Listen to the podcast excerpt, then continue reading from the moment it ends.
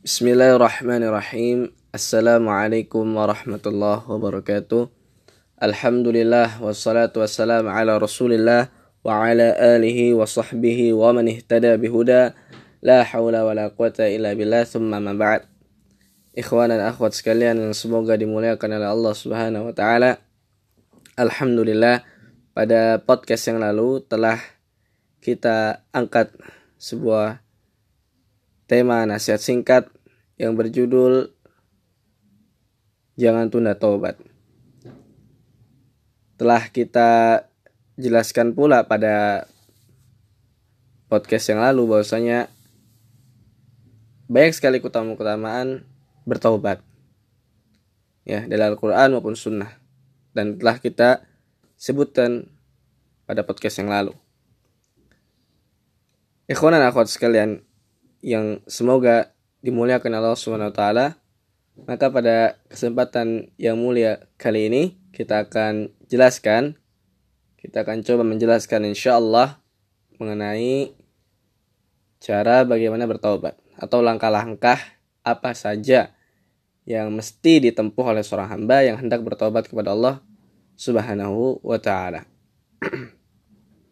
Ikhwan dan akhwat sekalian, perlu diketahui bahwasanya para ulama kita e, menjelaskan bahwasanya paling tidak ada empat hal empat hal yang mesti dilakukan yang mesti ditempuh oleh seorang hamba tatkala dia bertaubat.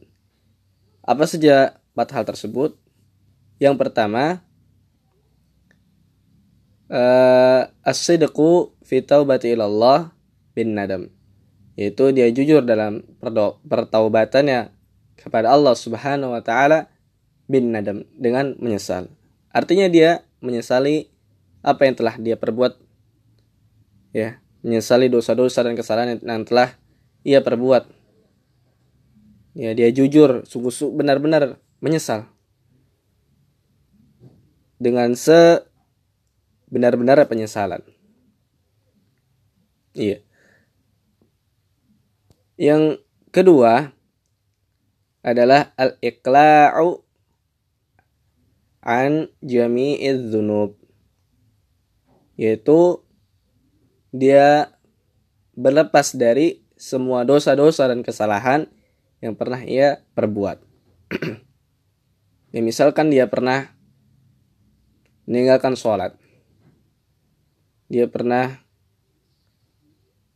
uh, melakukan hal-hal yang Allah haramkan. Maka dia berlepas dari itu semua. Setelah dia menyesal, dia berlepas. Ya, tidak melakukan hal-hal tersebut kembali. Iya. Lalu yang ketiga adalah yang lalu yang ketiga adalah al-azmu ala adamil audati ila dzunub. Yaitu berazam bersikeras, bertekad kuat untuk tidak kembali kepada dosa dan kesalahan yang pernah diperbuat. Iya. Misalkan uh, dia pernah melakukan apa-apa yang Allah haramkan, apa-apa yang Allah larang.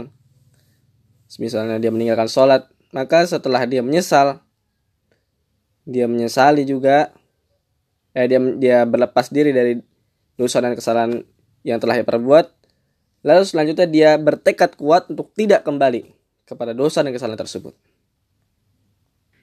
Iya. Nah, tiga hal ini untuk hal untuk dosa dan kesalahan yang berkaitan dengan hak Allah Subhanahu wa taala. Tiga hal ini dia lakukan tatkala dosanya berhubungan dan berkaitan dengan hak Allah Subhanahu wa taala.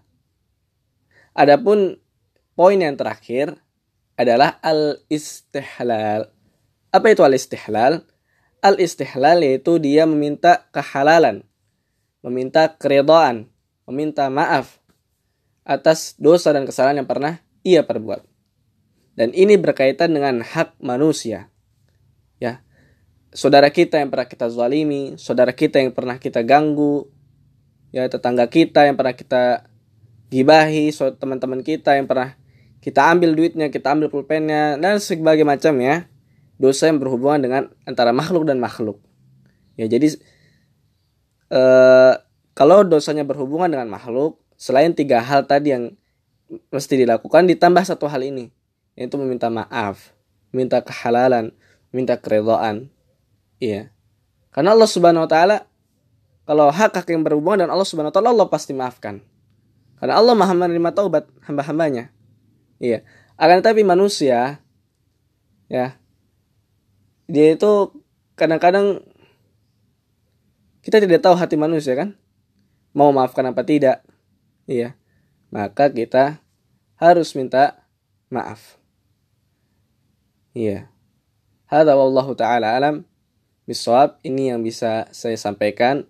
Semoga bermanfaat bagi diri saya sendiri dan para pendengar sekalian semoga menjadi tambahan amalan bagi saya dalam uh, amal soleh ini. Semoga Allah Subhanahu wa taala senantiasa memberikan taufik dan hidayah kepada kita semua untuk senantiasa bisa berjalan di atas agamanya yang lurus. Wassalamualaikum warahmatullahi wabarakatuh.